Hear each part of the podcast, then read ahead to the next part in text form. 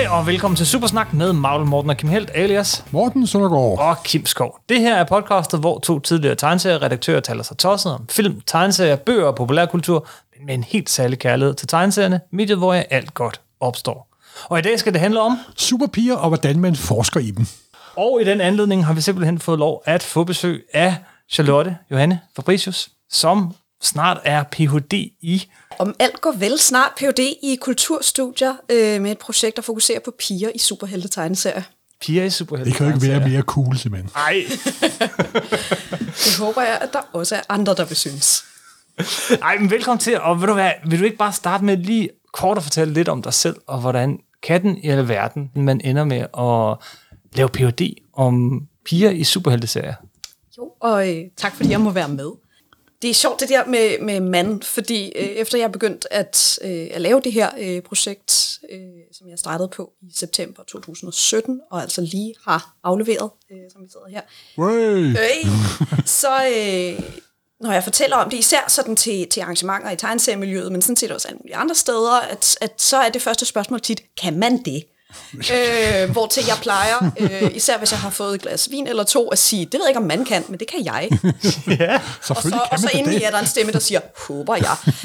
øhm, det er, øh, som så mange øh, andre i Danmark, det er i hvert fald en historie, jeg synes, jeg hører tit, så jeg vokset op med min fars tegneseriesamling.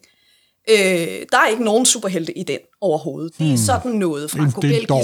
Kan jeg høre. albums, og øh, I ved, noget, noget Asterix, noget Lucky Luke, noget øh, Tintin, noget, øh, altså, øh, lidt øh, Yoko Tsuno, forskellige øh, af den slags mm-hmm. ting. En masse øh, basserne, blade og gamle Anders And Company og sådan noget fra, fra 60'erne og 70'erne. Øh, som jeg har læst, øh, fordi jeg læste alting øh, som barn. Øh, men som sagt, ikke nogen superhelte. Det var ligesom ikke, det, det, jeg tror ikke, det har været på hans radar nogensinde. Øhm, så jeg begyndte først at læse superheltetegneserier i det små, øh, da jeg var i starten af 20'erne, og allerede var begyndt at læse litteraturvidenskab Okay, på Københavns okay. Universitet. Øhm, og det var noget med en kæreste, der også læste dem, og jeg forærede ham nogle ting, og han begyndte at samle nogle ting, og det mest DC, fordi det var ligesom det, han var til. Øhm, og det var sådan noget, som jeg synes var lidt, lidt sjovt, men ikke sådan gik vanvittigt meget op i. Øhm, og så kom der et tidspunkt, hvor jeg dels havde muligheden for at tage et øh, kursus om graphic novels, og det blev kaldt sådan, fordi så kunne man få lov til at holde et kursus om det på litteraturvidenskab, ikke sandt? Ja. øhm, med den øh, altid helt fantastiske Rikke Plats Kortsen, som er, også er tegneserieforsker, som altså underviste det her kursus om, om tegneserier generelt, hvor vi blandt andet læste Watchmen, øhm, og det var den, jeg endte med at skrive en eksamensopgave om, øh, så jeg ligesom valgte det, den superhelteserie, der var inden for hele det her pensum af Persepolis og Fun Home og Mouse og, I ved, mm-hmm. kanonen, ja. Ja. om man så må sige, af, af seriøse tegneserier i meget, meget store øh, scare quotes. Øhm, så der begyndte den der idé med at sådan, hey, det her er noget, jeg faktisk kan synes noget om fagligt, og det er sjovt, og der, der er et eller andet her, jeg synes er interessant. Noget med, at det ikke kun er tekst. Øhm, at, at der er mere at analysere på, og en anden måde at gøre det på, end jeg var vant til fra sådan klassisk litteraturvidenskab. Semesteret efter det tog jeg et fag på kønsstudie. Og skulle pludselig i 11. time bruge en eksamensidé, fordi der var en anden eksamensidé, der var faldet igennem, og hvad fanden gør vi? Og så fik jeg ligesom trukket øh, øh, McKean og øh, Morrisons øh, Arkham Asylum, Serious House on Serious Earth, okay. frem fra hylden og sagde, okay, der sker noget med køn og seksualitet her. Det ved jeg ligesom ba- fra bare at have læst den. Der, er- der er noget her, jeg kan skrive en eksamensopgave om. Så det gjorde jeg. Og der øh, endte jeg med at virkelig blive fanget af den her kombination af at kigge kærligt og kritisk på superhelte ud fra et køns- og normkritisk perspektiv. Og det var en tanke, der ligesom blev ved med at være der, og jeg blev ved med at genbesøge efterhånden, som jeg blev færdig med litteraturvidenskab, tog en kandidat i moderne kultur og kulturformidling. Og da jeg så nåede til at skulle skrive speciale, så var det som om, at der ikke rigtig var nogen andre oplagte veje, end at kombinere de to ting igen. Så jeg skrev et, øh, et speciale om øh, kropslighed og normer øh, hvor jeg kiggede dels på Gail Simones øh, run på Batgirl Aha øh, fra 2011 og frem, og på øh, Chuck Dixons Nightwing-serie fra 90'erne, som er benegal og frygtelig på mange måder, men også helt fantastisk. Øhm, Det der var meget ved, ved 90'erne, der var. det er der meget ved 90'erne, der er, og for en, en kønsforsker er det simpelthen for oplagt, når man får serveret en serie med en ung, viril mand, der har en meget lang hestehale, som bliver kappet af i første afsnit. Værsgo, i gang. Det er simpelthen lige til højre benet. Det var på mange måder meget til højrebenet, og på mange måder vanvittigt interessant og vanvittigt sjovt. Åh, oh, gud. Det er virkelig sjovt. At, så din tilgang til, øh, til superhelte-tegneserierne her, den, den er lige dele øh, for sjov underholdning, interesse og øh, akademisk nysgerrighed. Altså det er ikke sådan, altså det, det er jo en virkelig sjov, anderledes tilgang til det, ikke? Jo. Så det er lige, lige dele. øh, at- Fuldstændig, At, du, ser, du ser det, der er, er, er værd at grave videre i, og forske videre i, når du, når du sidder og læser Batgirl eller... Lige eller, præcis. De to ting har altid hængt sammen for mm-hmm. mig, og det er, øh, og der er en glæde i, at det altid er de to ting. Øh, jeg havde en, en studerende på et tidspunkt, som fik sagt det meget bedre, end jeg nogensinde kan. Jeg underviste et kursus om superhelte i, i amerikansk kultur. øh, det, hvorfor, hvad, det, det, det, man ikke, det kunne man ikke, da jeg læste på universitetet. ja, ja. Øh, der var en studieleder på amerikanske studier, der, øh, der sagde, du skal da undervise i kursus om superhelte, skal du ikke? Og jeg sagde, øh, jo, tak, det, ja, helt sikkert, det gør jeg. Øhm, og der var så, øh, jeg spurgte mine studerende den første dag, hvorfor de havde valgt det her kursus, og der var mange forskellige svar, og en af dem sagde, jeg har været vant til at tænke på superhelte som noget, hvor jeg slår hjernen fra, når jeg skal se dem eller læse dem. Nu vil jeg godt prøve, hvordan det er, hvis jeg slår hjernen til. Og det tror jeg på mange måder udtrykker min, min begejstring ved superheltegenren, som jeg elsker. Øh, og også synes er fed, og også læser for sjov. Øh, men at, at jeg er hele tiden også akademiker, når jeg gør så det. hele tiden læser det kritisk, på en måde. Ja, og, og kritisk kærligt. Mm-hmm. Øh, I stigende grad øh, de sidste år inden for humanistiske akademier, og især inden for, for forskellige kønsforskningsfelter, øh, er der et, et fokus på, at det at kritisere ikke betyder at ødelægge noget, eller at bryde det ned, eller at øh, affeje det, eller på anden vis ligesom sige, det skal vi ikke bruge tid på. At kritik netop, altså den sådan nøje øh, opmærksomhed og detaljeorienterethed, som man jo skal have, når man kritiserer noget. Det er jo en form for kærlighed, det er en form for intimitetsforhold, man er i, som på mange måder ligner det at være fan og læse detaljeorienteret, og, og gerne ville have det bedste ud af det, man sidder med, og kunne se alle nuancerne i det. Er på den måde, at det at være fan og det at være kritiker, ikke så langt fra hinanden, som vi nogle gange kan lægge det ud til at tro. Altså, jeg gik jo på litteraturvidenskab i 1978-79. Tiderne har gudskelov forandret sig, kan jeg for- fortælle dig. Det var hårdt dengang, kan jeg fortælle dig. Det kan jeg levende forestille mig, og det skal da ikke være nogen hemmelighed, at en af de mange grunde til, at jeg læste en kandidat i moderne kultur, og ikke i litteraturvidenskab, der er mange, men en af dem var, at på moderne kultur og kulturformidling, i hvert fald som det så ud, da jeg gik der, der var alting fair game, hvis det var et kulturprodukt fra efter 1849. Jamen, det giver jo et rimelig spredt spektrum, må man sige. Ja, og jeg skulle ikke skændes med nogle litterater om, hvorvidt det nu var rigtige bøger, når nu der var billeder i. Ja, men det har ikke helt forandret. Det har godt nok forandret sig lidt, men ikke så meget, som jeg havde All håbet. things change them, they stay the same. Åh, oh, Gud. Når du, du snakker også om det som, du har en kærlighed til de her. Er der nogen, hvad var det så for nogle serier, som du synes øh, var særlig interessante? Altså med, med begge de tilgang, du havde til det, øh, eller den dobbelte tilgang, du havde til det, øh, op til øh, du skrev speciale dengang. Men der er et, på en eller anden måde et før og et efter, at jeg læste Gail Simone's Batgirl. Mm-hmm. Øh, jeg har en øh, virkelig, virkelig god kammerat, som er kæmpe tegneserienørd og kæmpe superheltenørd især, øh, som øh, selv skrev, øh, han skrev speciale på engelsk om øh, Grant Morrisons øh, Batman-run. Øhm, oh. Og han lånte mig på et tidspunkt øh, Gail Simone's Batgirl. Øh, med sådan en, hey, du kan godt lide Batman. Måske vil du også godt kunne lide det her. Og øh, det havde han jo fuldstændig ret i. Øh, og det er en serie, som, som jeg har kritiseret mange steder. Jeg, der er et, øh, et kapitel i en, i en antologi, der hedder Monstrous Women in Comics, øh, hvor jeg har skrevet et kapitel om Gail Simons Batgirl-serie, og at den gør nogle ret problematiske ting med den måde, den fremstiller øh, disabilitet og handicap på. Øh, Men, men jeg elsker den serie. Og den okay. gjorde et eller andet for mig i, at der blev skabt en slags rum, hvor jeg kunne være. I Okay. de her universer, hvor jeg ellers ikke umiddelbart kunne det. Og som jeg lidt havde elsket på trods. Sådan øh, op gennem... Ja, altså, jeg begyndte først at læse i, egentlig i de tidlige 2010'ere, men, men jo lidt tilbage. Altså, det, det, det superhelte universer, jeg kendte også fra øh, film i nullerne og sådan noget, føltes ikke som verdener, jeg nødvendigvis kunne være i. Jeg tror det, det var fordi, at du vidste, at de startede forfra med en nummer et, at du også godt kunne komme ind i den på den måde der. På mange måder, ja. Okay. Altså, her var en serie, hvor jeg ikke behøvede at have læst tegneserier Ja, ja. i 10, 20, 30 år, for overhovedet at fatte, hvad der foregik.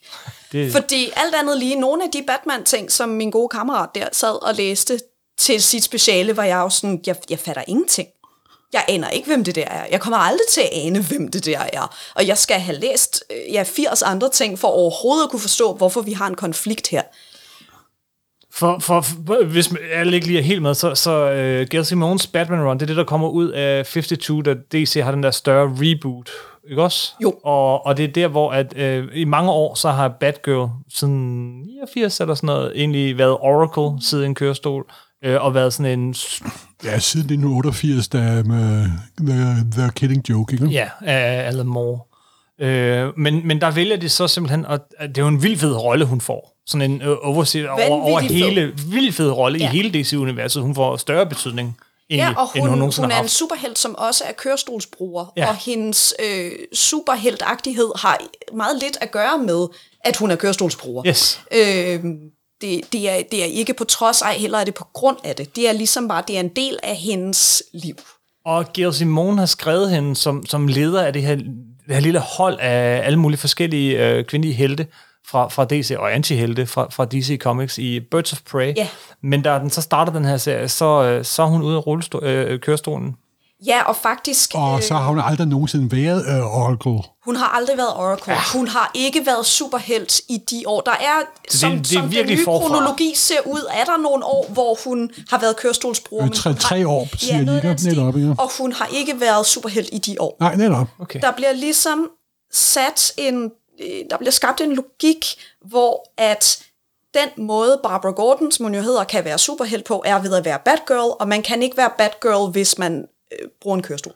Eller hvis man ikke kan bevæge sig på den måde, man er Jo, har hun ikke været Batgirl i et års tid? Jo, F- hun før hun bliver skudt, Batgirl, nemlig. så blev hun skudt, så har hun ligesom øh, tre år, der bare, øh, som Simone skriver, det har været død af helvede for hende. Ja, ja. Ikke et eneste glædespunkt, ikke en eneste oplevelse af, at kunne noget, at være noget, at være øh, i fællesskab med andre. Det har bare været et sort hul. Så får hun den her øh, Miracle Cure Because Comics, og så begynder hun at være Batgirl igen. Okay. Og der er en spændende historie om, hvordan hun forholder sig til det, hvordan hun skal lære sin krop at kende igen, øh, hvordan hun skal forholde sig til, at øh, Batman og resten af Bat-familien er lidt bekymrede for hende, og hun føler, at de gerne vil kontrollere hende, og hun skal træde fri af skyggen, øh, fordi det, det skal være en, en story arc i alle Bat-historier, åbenbart er noget med stepping out of the shadow of the Bat. Ja, det er nok en meget grundlæggende historie. Det er også en stor faderfigur, må man sige. Det må man sige. øhm, og igen, det, det er gode og spændende historier, og Gail Simone skriver hende med kærlighed. Gail Simone elsker Barbara Gordon. Det er jeg slet ikke i tvivl om. Men der er også noget med, at den her historie træder ikke altid lige heldigt i forhold til at sige, hvad var det egentlig, den her karakter kunne rumme. Og det er paradoxalt, som jeg... mm, Don't get me started on the killing joke. Det, det er fridging, før der var fridging, alle de her ting. Oracle var en fantastisk figur. Oracle som figur havde fantastiske Når fridging, så mener du uh, Dead Girl in a Refrigerator, Girls in ikke? Refrigerators. Det må du nok lige, Lige for.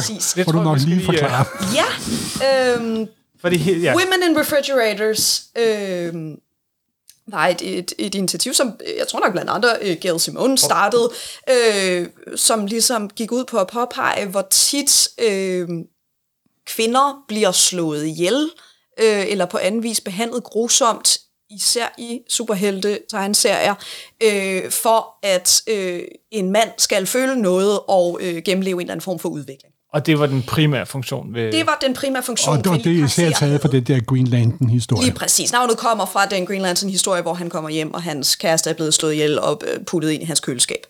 Øhm, men men det billede bliver brugt i overført betydning ja, til bestemt, at være bestemt. mishandlingen og, øh, og drab på kvindelige figurer øh, af alle slags, for at fremme en mands narrativ. Mm. Da Barbara Gordon bliver skudt af The Joker i The Killing Joke, er det en historie, der ikke handler om Barbara overhovedet. Der er ingen i, i den historie, der nogensinde spørger hende, hvordan hun har det med det. Så en del af Gail Simons øh, motivation til at skrive Barbara som Oracle handlede om at sige, den her unge kvinde, som blev glemt i den her historie, der handlede om, om tre mænd og deres forhold til hinanden, skal have lov til at leve et liv.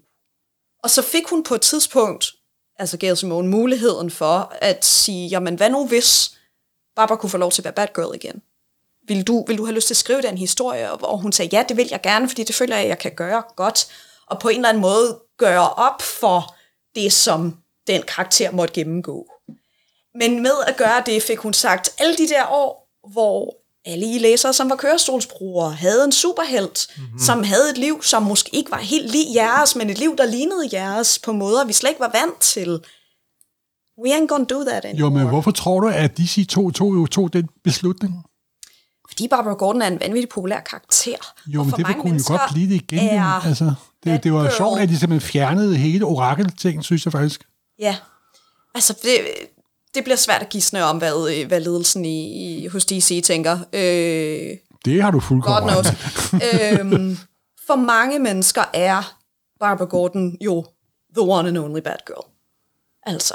Øh, fordi det man jo også gjorde øh, ved at, at slette hele Oracle-kronologien, var jo også at sige, øh, Cassandra Crane, Stephanie Brown, som begge to havde været bad girl i løbet af nullerne, De havde aldrig Findes fandtes. I det omfang, de overhovedet havde eksisteret i universet, havde de i hvert fald aldrig været bad girl. De havde været andre, mindre superhelte, der ikke har samme kanoniske status. Jamen, det er også mærkeligt, fordi da de rebootede med 52, der startede jo også Batman nummer 1. Mm.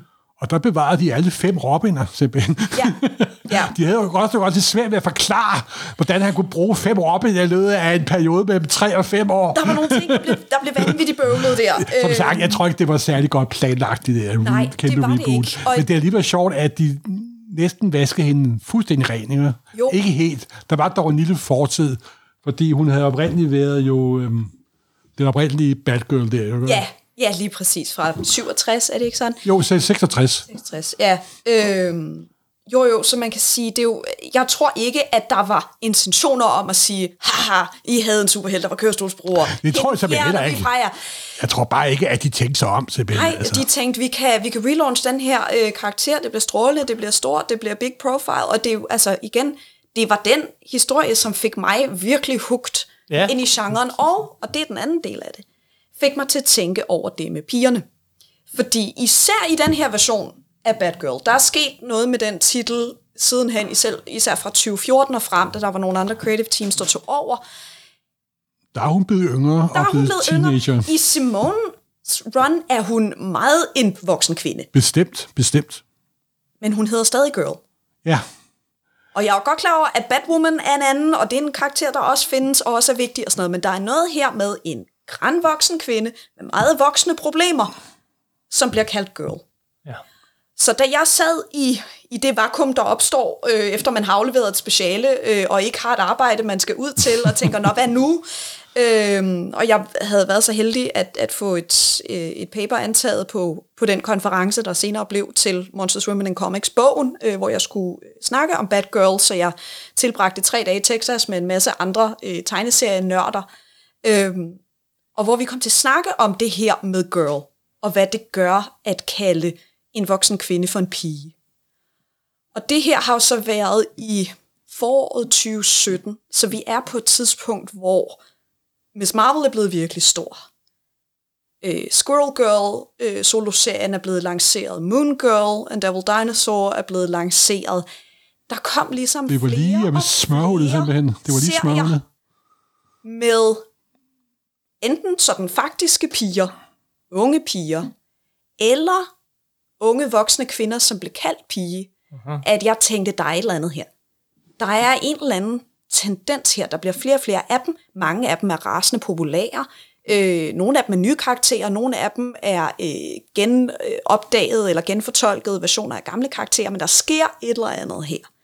Jeg tror ikke, der bogstaveligt talt stod The Supergirl is having a moment øh, i starten af min phd ansøgning men det lige ved. Fordi det var det, der var mit claim. Der Det sker de noget også, med ja. superpiger her. Og, og, og velskrevet. Altså også, det var ikke bare, der kom nye serier, men det var også det var en virkelig god serie. Lige præcis, og serier, som fik lov at leve længe, øh, for nogens tilfælde. Der er ligesom en, en trend af, enten så øh, får de knap nok lov til at øh, få den første trade på hylden, før øh, der bliver trukket stikket på det, eller og så er det ting som Miss Marvel og Squirrel Girl, som øh, får lov at lave øh, flere end 50 numre. Øh, også øh, med Spider-Gwen, hvor blev også enormt po- populær der. Lige præcis. Og jeg tror faktisk, hun var en af de allerførste, der blev utrolig populær til min store overraskelse. jo jo, Sådan en lille bitte hvem bifigur. fan af Spider-Gwen, Lige, lige pludselig en lille bifigur, så bum, sagde det, så var hun alle vegne simpelthen. Jo, altså, Squirrel Girl, måske en af de dummeste ting, der er kommet ud af de er forvejen meget hun- dumme 90'ere. Hun passede Jessica Jones og Luke Cage baby i mange år. hun har skabt gjort et nyttigt arbejde, vil jeg sige. Det er, og altså, jeg elsker øh, Squirrel Girl øh, overalt på jorden, men det, altså, hvem havde set Jamen, det komme, besøget, at det det ville være en serie på flere end 50 numre, altså, som og så var har hun jo Universal oprindeligt Beloved. designet af selveste Steve Ditko simpelthen. Ikke? Det har aldrig været en særlig god det er jo figur. fuldstændig besønderligt simpelthen. Ikke? også? Det var ikke en særlig god figur, før øh, hun kom i hænderne på en ja, virkelig god forfatter. Det er da og guddommelig tegner, morsom, Men den er altså. virkelig, Ja. virkelig sjov skrevet. Ja, Ja, øh. men, men der er simpelthen, øh, du skriver i din afhandling også, at, at der, er, der, der er simpelthen et skæld her omkring Ja, på det her tidspunkt. Der, der, der, hvad er det, der sker på det tidspunkt? Jamen, Som lige zoomer lidt ud, og Hvis så vender man- tilbage til Texas bagefter. ja, øh, men, men igen hænger de to ting sammen, men jeg, fordi jeg stod i Texas og så det retrospektivt et, et par år efter det egentlig var sket, ikke? Ja. at der er et flashpoint, øh, for at bruge det ord, omkring... Uha, ja, nu det skal vi passe på. Ting, jeg har læst og stadig ikke fatter. Øhm, omkring 2014-2015 sker der et eller andet.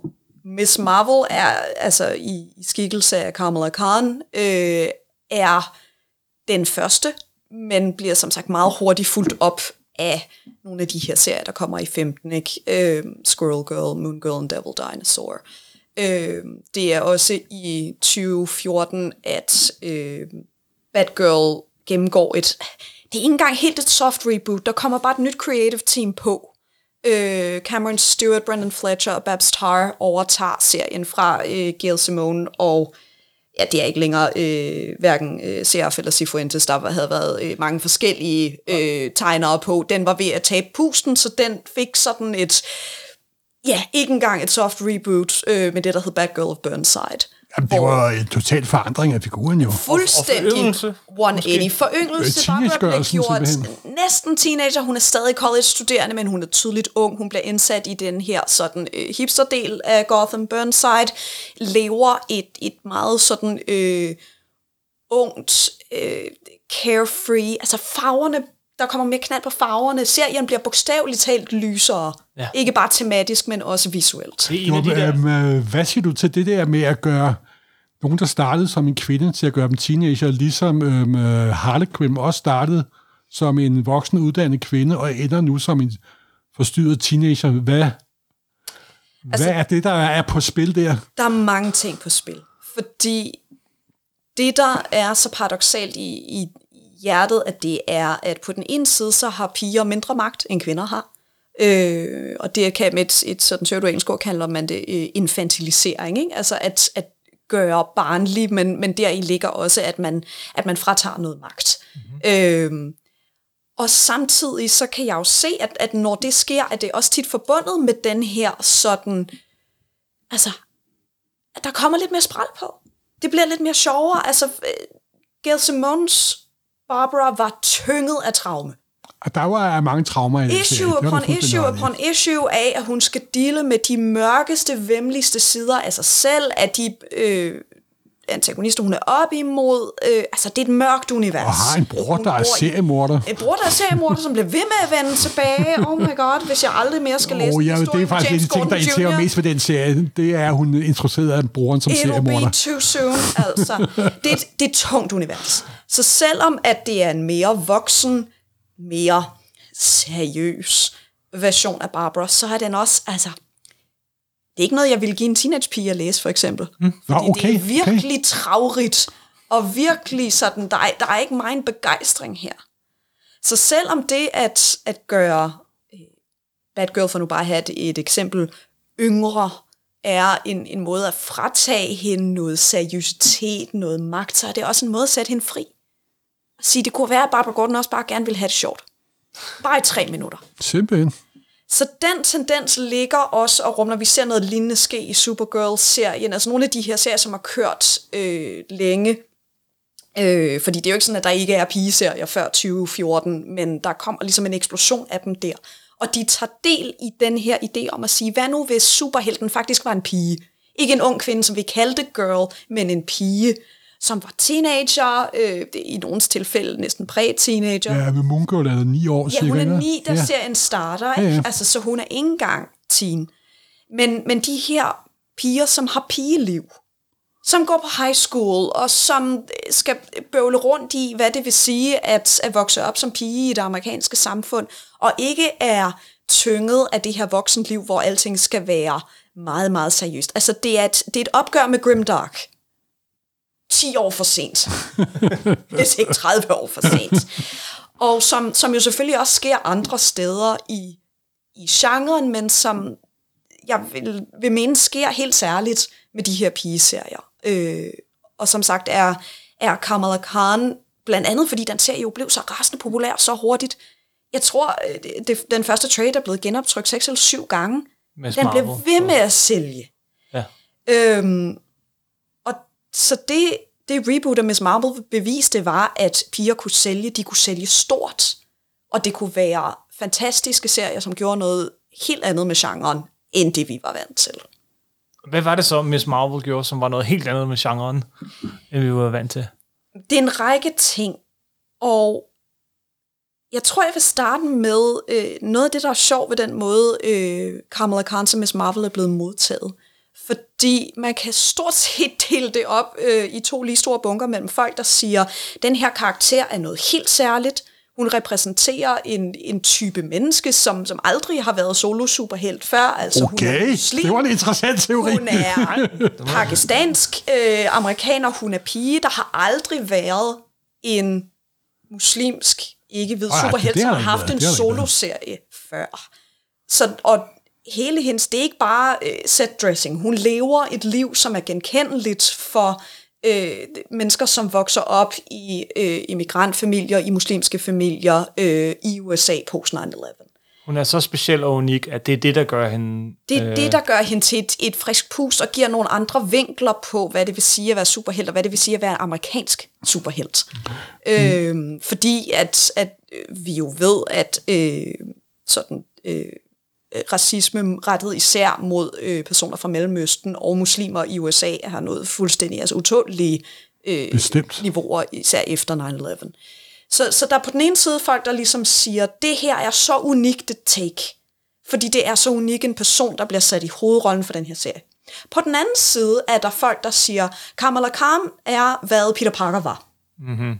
Kamala Khan er så nem at relatere til. Hun er teenager, hun er usikker på sig selv, hun synes, hendes forældre er helt vildt strenge og helt vildt irriterende. Hun kan ikke rigtig finde ud af det der med kærlighed. Hun ville det måske gerne, men det er også meget bøvlet for hende. Hun skal passe sin skole og sin familie og sine superhelteaktiviteter. Hun er kæmpe nørd. Øh, hun går op i øh, popkultur og computerspil og øh, altså er every teenager. Jamen, det er hun jo også. Det er, det og det er jo perfekt kom, kom, kombineret, synes jeg faktisk. Og det, det jeg tror er, er sandheden om det her Miss Marvel run, er, at begge dele er sandt. Ja, netop, ja. netop. Og at det er en måde at sige, at den her outsider-figur, som superhelten er nødt til at være, for at være superhelt. At For at beskytte et samfund, er man nødt til at træde uden for det. Simpelthen. At når man kombinerer den med faktisk oplevelse af at være outsider i hvidt amerikansk samfund, så gør det noget helt særligt, hvor at både dem, som på en eller anden måde er en del af majoriteten, og dem, som oplever at blive gjort til minoritet hver eneste dag, kan se sig selv der og sige, jeg kunne være superhelt. Det her kunne være mig. I det sidste nummer af øh, det første run af serien, altså da G. Willow Wilson var, var færdig med at skrive den, er der et, et takkebrev øh, i den sidste trade fra hende og fra øh, Sana Amanat, som er den anden helt øh, centrale figur bag den her serie. Og jeg mener, at det er Sana Amanat, som siger, om du kan lide hende eller ej, så ved du nu, at du lever i en verden, hvor Kamala Khan findes og er superhelt. Der er mange, der elsker hende, og det er vigtigt. Ja. Er der er endnu svært ikke flere. at kunne lide, jeg da sige. Folk er sager. People don't like great things. Men uanset om du elsker den her serie eller ej, så findes den. Og vi kan ikke længere tænke superhelte-genren uden at skulle tænke på kammeret. Hun røg altså også, det, altså det, det var en af de der, det sker ikke tit, at der kommer en ny superhelt, og på den måde bare øh, alle vil have, altså alle vil skrive om hende, og alle vil læse den og sådan noget. Det, det, det hører til sjældenhederne, og det er også en virkelig god figur. Og, og så skrevet, ja, af, af, af, skrevet, redigeret af, af anderledes typer, end man har været vant til i mange, mange år. Øhm, Ja, og, og mennesker, som trækker delvis på deres egne erfaringer, ja. ikke? Og så er den jo også tegnet på en virkelig anderledes, ikke en super anderledes måde, men en virkelig god anderledes måde, som der fungerer perfekt simpelthen. Fuldstændig. Den er lettere, og når du karikerer tingene, den lettere karikering, så tror jeg også, du går også mange flere ting til at glide meget lidt lettere ned, simpelthen. Lige præcis. Og Det giver samtidig, den her uvirkelighed over det på en eller anden måde. ja, og samtidig så går de jo ikke tilbage på, at Kamala ser ud på en bestemt måde. Overhovedet ikke. Øh, det er en af de ting, som øh, Adrian Alfona, som var, var øh, hovedtegner i hvert fald i starten, har gjort, er, at han virkelig har skabt et bestemt look for, hvordan Kamala ser ud. Og alle tegnere, der er kommet efter ham, bliver ligesom målt op imod ham. Øhm, og gør det mere eller mindre godt. Øh, at der har været nogen, især i, hvis hun er med i andre serier eller i one-shots, at, at man, nogen kommer til at tegne hende for generic, og at der hver gang er et backlash fra fans på Twitter, der siger, nej, nej, hun ligner en ung pige, der har pakistansk baggrund. Hun er ikke bare øh, en hvid pige, som er blevet farvet øh, fem toner mørkere. Altså, Ja, ja. Hun ser sådan her ud. Og det kan tegnes på alle mulige måder, men, men den stil, fordi netop som du siger, altså Alfonso Streg er så særlig. Det lignede ikke noget som helst, jeg havde læst før, da jeg læste de første par numre. Der er sådan en næsten en skrøbelighed ja, i den måde, er- at hans, hans linjer er sådan en lille smule shaky, og der, det er meget let enkelt. Og der er også meget styr over det. Han er virkelig styr over Og det er der det, man skal nemlig ikke lade sig narre. Der er, der ikke en det er, eneste per, der er perfekt kontrol. Ja, det, der, og det er altså. helt nede på hende, den måde, hun bevæger sig. Og man bevæger sig ikke i en tegneserie, men, men Ja. altså hele den måde, den der næsten ja, skrøbelighed og usikkerhed, man kan se den måde, hun bevæger sig i tegneserien. Og så er han jo også god til at få hendes kræfter, der er måske i en mere øh, dårlig tegners øjne, vil komme til ret tåbelig ud. Fuldstændig. Når, hun, når hendes krop morfer frem Ja. og tilbage.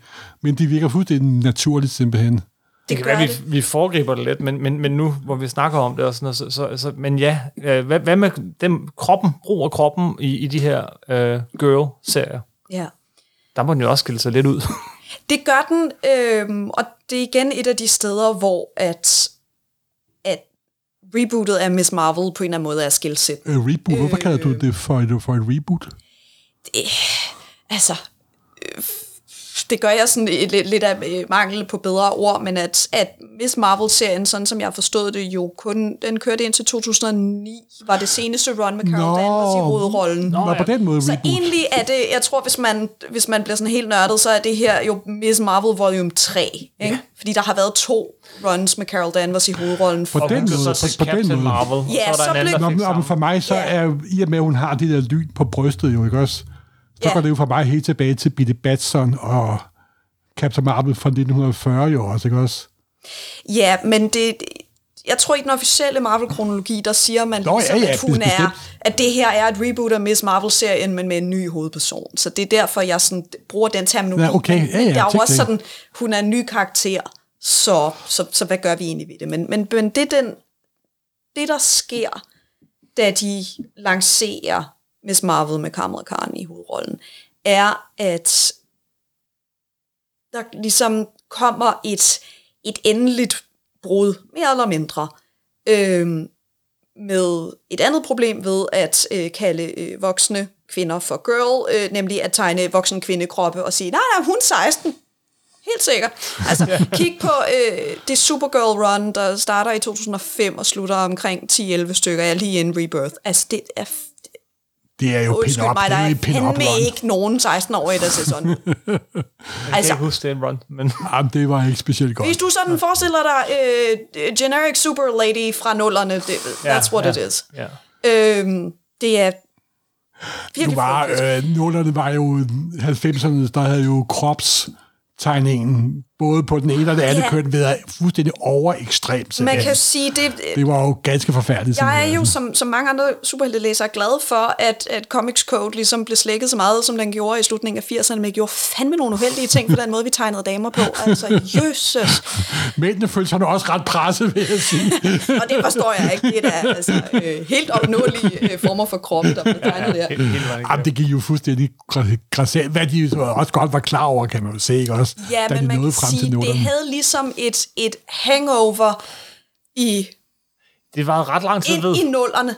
Øh, man kan sige, jeg har jo kun gået så langt tilbage som til år 2000 øh, med de serier, jeg har kigget på i min afhandling, men, men det er helt tydeligt for mig, fra de første 10 år af den periode, altså 2000 til 2010, der er de her piger, de få af dem, der er tegnet som voksne kvinder, og voksne kvinder på den der hyperseksualiserede... Simpelthen, det er 90'er simpelthen pin-up.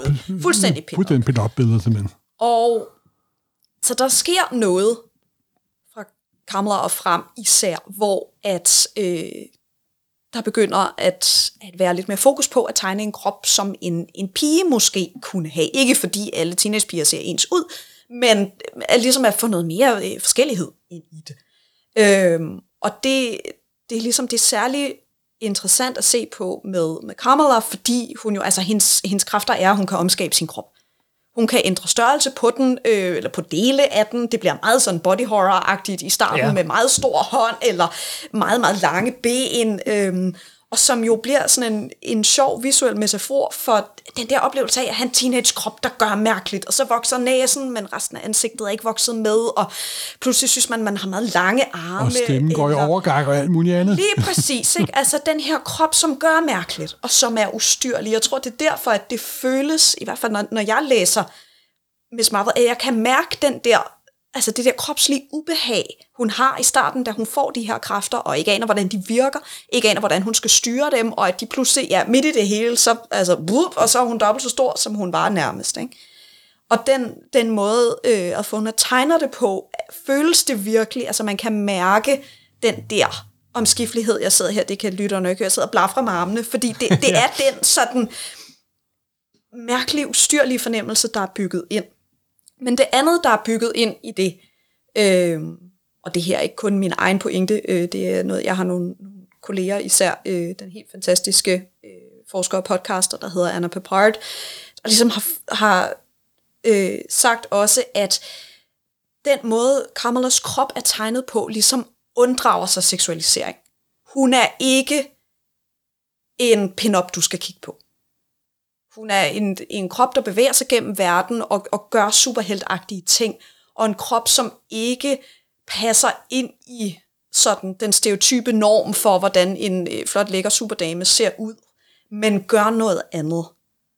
Og så snart du vil forsøge at, at fixere den krop, så forandrer den sig.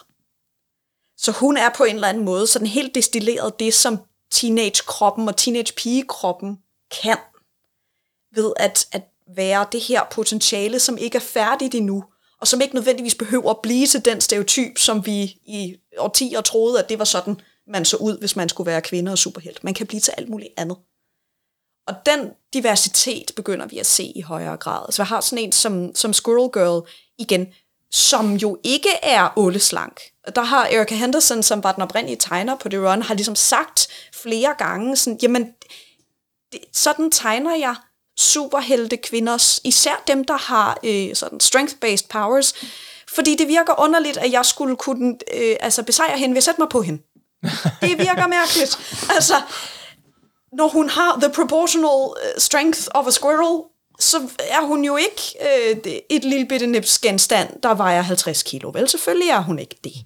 Øhm, og det der med at tænke ind, altså tænke den diversitet ind i, hvordan kroppen kan se ud, er noget, der altså særligt er på spil i de her pigeserier, fordi de ligesom kan lege lidt mere med, hvad de her kroppe kan, og hvordan de kan se ud, og hvordan de kan fuck lidt med forventningerne til genren. jeg hæver os fuldstændig ud af det her det, uh, Miss Marvel-snak og, og, og krops, uh, kroppen i, i de her tegneserier, men egentlig så, så afbryder dig, da du var i Texas. Ja, kunne vi prøve at vende tilbage til Texas så? Og, og så vende tilbage til Miss Marvel, fordi der, der var det, det var der, du besluttede dig for, øh, eller, eller, eller så, at der sker et eller andet lige nu. Der er noget i vandet. Det var der, jeg, jeg begyndte at, at få den idé, at, at det kunne være interessant at kigge mere systematisk på de her serier, som havde piger i hovedrollen, og ligesom sige, hvad, hvad er det, der sker? Hvorfor er der pludselig alle de her superpiger, øh, og selv dem, som har eksisteret i et stykke tid, bliver øh, genfortolket og øh, tegnet og fortalt på nye måder. Der sker et eller andet her. Øh, så det, øh, der satte jeg mig ned og skrev en, en phd ansøgning der handlede om det. Øh, Lige der, der satte du dig ned og skrev en PhD? Nærmest. Jeg tror, de første noter øh, ja. blev skrevet i, øh, i, i et af de tusind fly, jeg tog for at komme hjem fra ja. det nordlige Texas. Øh, og så øh, arbejdede jeg ligesom på det hen over det der øh, forår, øh, foråret 17. Øhm, fordi jeg ligesom ikke kunne slippe den der tanke om, at det ville være interessant at se på de her piger, både i konteksten af genren, sådan, hvad sker der i superheltegenren lige nu, hvordan er de med til at omforme den måde, genren øh, foregår på, den måde, ting bliver fortalt på, øh, den sådan diversitet i, i superhelte øh, som superhelte-genren har mulighed for at have, og så alligevel ikke det, jeg også skal tænke på, er, at foråret 17 er lige efter, der er kommet den der frygtelige historie med en, en VP fra Marvel, der har sagt, øh, vi har prøvet det, diversitet sælger ikke, sorry. Gud, det var, oh, ja. det, det var en fase. Det kan jeg slet ikke huske. der var den der mediekontrovers, den havde, altså det lå virkelig i luften da jeg gik og tænkte på det her projekt, at man gik fra i 2014 at have øh, top Marvel-folk ud og sige, vi satser benhårdt på diversitet, Kamala er et flagskib, I ved, det her er fremtiden, det er det her, vi skal gøre, til i ja, slutningen af 2016, starten af 2017, at øh, der, de så er ude og sige, we tried, it didn't sell, sorry. Ja, ja, der var en redaktør, som sagde, sagde uh, ja, ja, I køber det jo ikke, så, så ja, vi kan kun så, have basically hvide heteroseksuelle ja, mænd i, uh, i vores blade. Bare ærgerligt. Og så begyndte folk jo ligesom at sige, uh, det er bare fordi, det er som om, det ikke passer. Uh, for det første nogle tal, der ikke passer, for det andet, så er der en masse læsere her, for det andet er der noget med den måde, I tæller på. Ja. Altså alt det her var baseret på single issue sales. Men, men var det dem, var det, var det ikke en enkelt redaktør, som også blev undsagt af resten? Jo, jo, der var en masse backpedaling fra okay, Marvel, ja. øh, umiddelbart efter den her historie øh, breaket, og, og noget med, nej, men det var jo bare, hvad deres retailers sagde, og noget et eller andet, men, men det ændrede ligesom ikke på, at der var en masse fans, der virkelig følte sig brændt, fordi Marvel topledelse havde været ude og sige, undskyld, det er bare fordi, det I gerne vil have, den måde I oplever verden på, det var en fase. We're not gonna do that. Vi går tilbage til de hvide mænd. Øhm, så hele den kontrovers lå også ligesom som, som kontekst for det her projekt. Og fordi jeg ligesom arbejder inden for, for kulturstudier, øh, ud over kønsforskning, som sagde, der er også noget her med, at unge piger fylder i vores idéer om, hvem der har og ikke har magt i samfundet. Altså tænk på, på personer som øh, Malala Yousafzai, Greta Thunberg, øh, Emma Watson, som blev FN-ambassadør for en, en, en ligestillingskampagne. Altså, så, øhm, og alle de her begynder også at dukke op der 17 Det her er, er ligesom også noget, der, der fylder øh, på det her tidspunkt. Ikke? Det, det er lidt før Greta Thunberg, men, mm. men Malala havde, havde ligesom været, været kendt i et stykke tid. Ikke? At, at den her idé om, at piger og pigers magt, øh, pigers øh, ret til og mulighed for at, at have øh, indflydelse på deres samfund, have selvbestemmelse over eget liv, egen krop, virkede vigtigt. Altså det virkede som om, at der var øh, piger øh, i spidsen af virkelig mange af de her kampagner øh, for øh, forskellige former for social retfærdighed. Ikke? Så der begyndte jeg også at tænke, der, altså, det her, de her ting hænger jo sammen. Det ved vi jo, at, at bredere øh, kulturelle og politiske strømninger hænger sammen med populærkultur. Og det kan godt være, at superheltetegneserier ikke har det antal læsere, som de havde engang i en, i en golden age, men til gengæld så er de jo øh, IP for en god procentdel af alle de film og alle de tv, vi ser. rimelig populære, må man sige. Jo. Det må man sige. Så vi kan ikke affeje en superpige, og der er slet ikke 15, som en trend, der ikke har nogen indflydelse på, hvordan vi som samfund forestiller os, øh, hvad en, en pige kan. Så du beslutter dig for, øh, at det er det, du skal lave dit phd projekt om. Mm-hmm. Og øh, det får du lov til. Det ja. slipper du afsted med. Øhm, Hvad, fik du lov til det, eller slap du afsted med det? Altså lidt 50 50, ja, tror jeg. Du ved, det er lettere at bede om undskyld, end det er at bede om lov, jo ved du ikke? Men bare lige så, for, hvad skal der egentlig til for... Øh, hvad skal man liste op? Hvad er det, du skal gøre for at, at ligesom, øh, lave en ansøgning? Eller hvordan, hvordan foregår det? Jamen, man laver det, der hedder en projektbeskrivelse. Nu bliver det helt vildt Jamen, jeg tror, nej, men, men gør det, fordi det er ikke, det ved alle og enhver ikke. Jeg ved nej. det ikke i detaljer. Man laver en projektbeskrivelse, især hvis det er et projekt, man selv har fundet på. Altså hvis der ikke er en, en lektor eller en professor, som har søgt en masse penge til et kollektivt projekt, hvor man ligesom skal være en af mange forskere, der laver noget. Sådan er der også mange, stigende grad flere PhD-studerende, der arbejder. Øh, at så har de en lille del af et større forskningsprojekt. Men hvis man selv har et projekt, som man gerne vil lave, og der var mærkeligt nok ikke nogen lektorer eller professorer, der tænkte, vi skal bruge nogen, der skriver ja. noget om superpiger. Det bliver fedt. Det er da, det er da mærkeligt, var. ja, mærkeligt nok var det en idé, jeg ligesom selv sad og rumsterede med. Men så skriver man en projektbeskrivelse, øh, som, som ligesom udlægger, øh, hvad er det, jeg gerne vil undersøge, hvorfor synes jeg, det er vigtigt at undersøge, hvad ved forskningen øh, indtil nu på det ja. her felt. Kortlæg det. Øhm, og, øh, og, og hvor er der ligesom nogle huller? Hvor er der noget, vi ikke ved endnu? Og, og i helt korte træk, det jeg skrev, var, at øh, der er temmelig meget forskning i superheltegenren. Der er ret meget af det, der handler om køn og andre former for øh, sådan forskelskabende kategorier. Der er ikke nogen, der har skrevet piger. Og det er det more or less uh, to this day. Jeg har en øh, kollega i Skotland, som har skrevet om tidlige superpiger, altså sådan 40'erne, 50'erne, 60'erne. Øh, den afhandling øh, blev færdig sidste år, så den fandtes jo altså ikke øh, i 17. Øh, men, men øh, hun og jeg, hun hedder øh, Olivia Hicks øh, i øvrigt. Øh, hun og jeg er nærmest de eneste, der specifikt har fokuseret på piger. Ikke på voksne kvinder, ikke på femininitet som sådan, men på piger. Øh, så det, der pegede jeg ligesom på og sagde, det, så det, det mangler, der bliver flere og flere af dem. Øh, der er kommet den her eksplosion af serier, mange af dem har været populære, øh, men der er ikke rigtig nogen, der har kigget på dem, især ikke på tværs.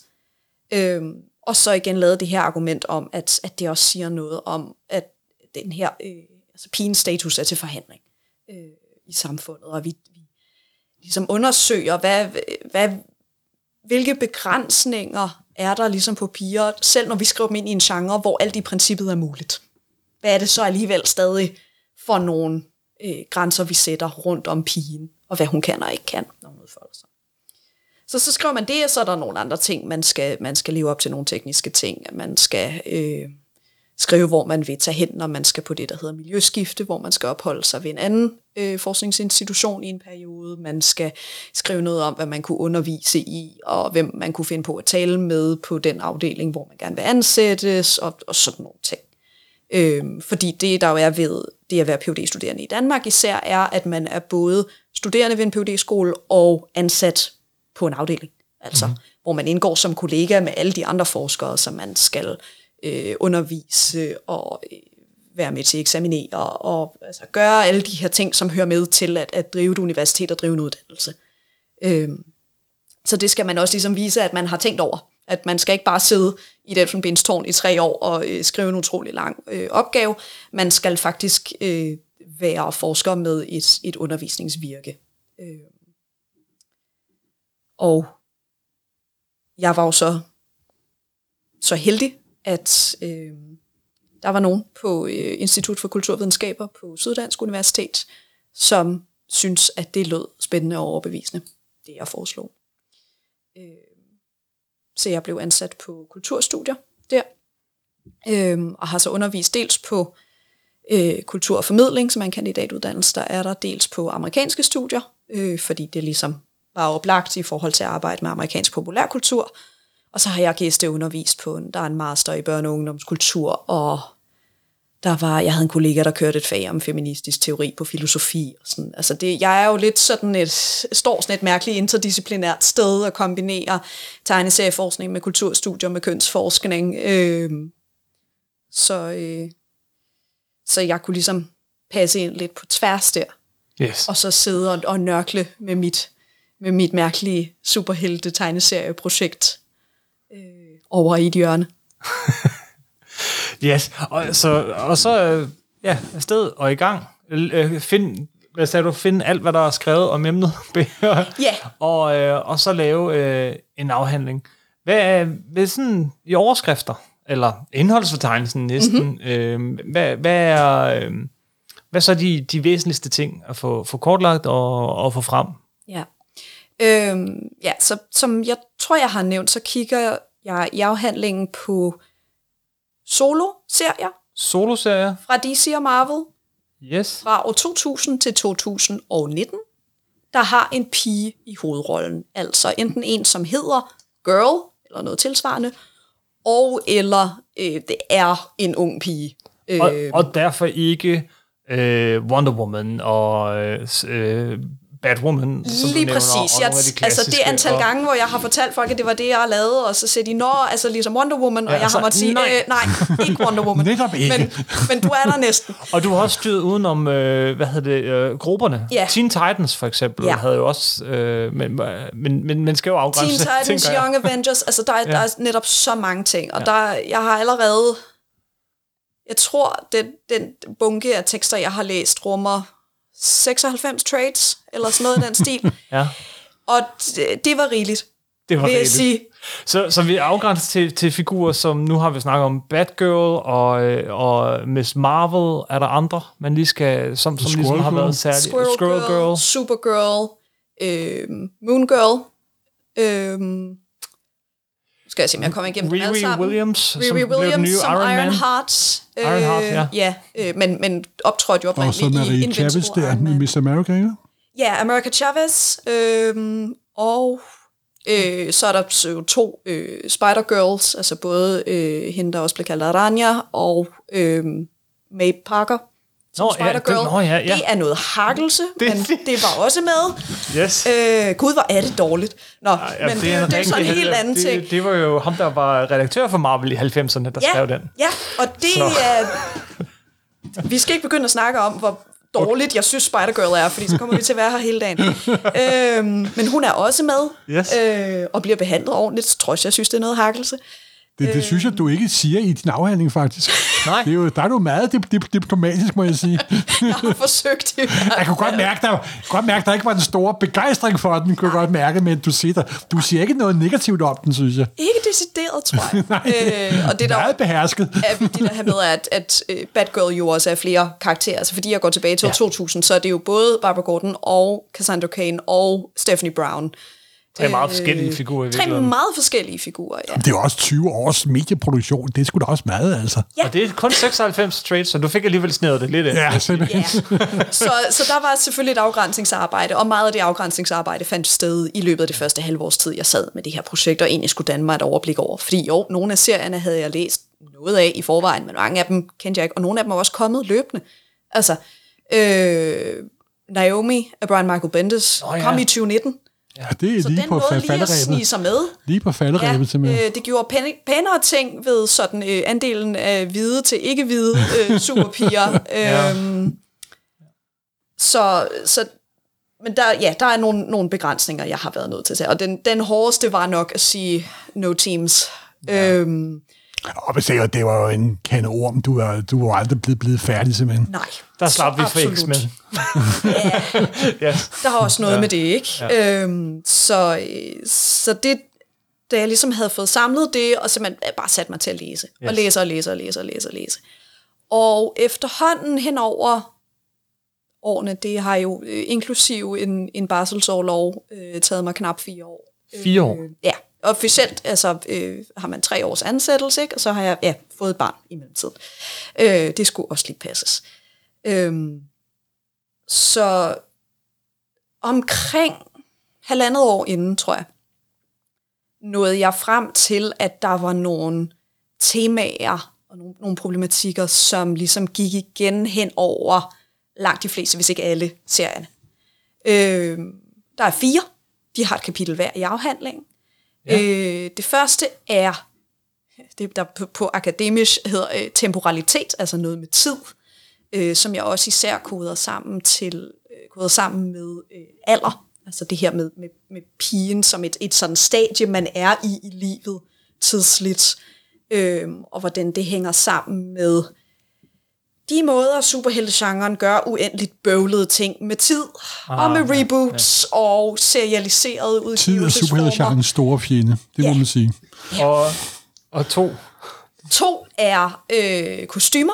Yes. Og noget med krop. Det skal vi snakke om. Ja. Øh, der er rigtig meget med øh, sådan øh, normer for køn og seksualitet, der falder ind under der.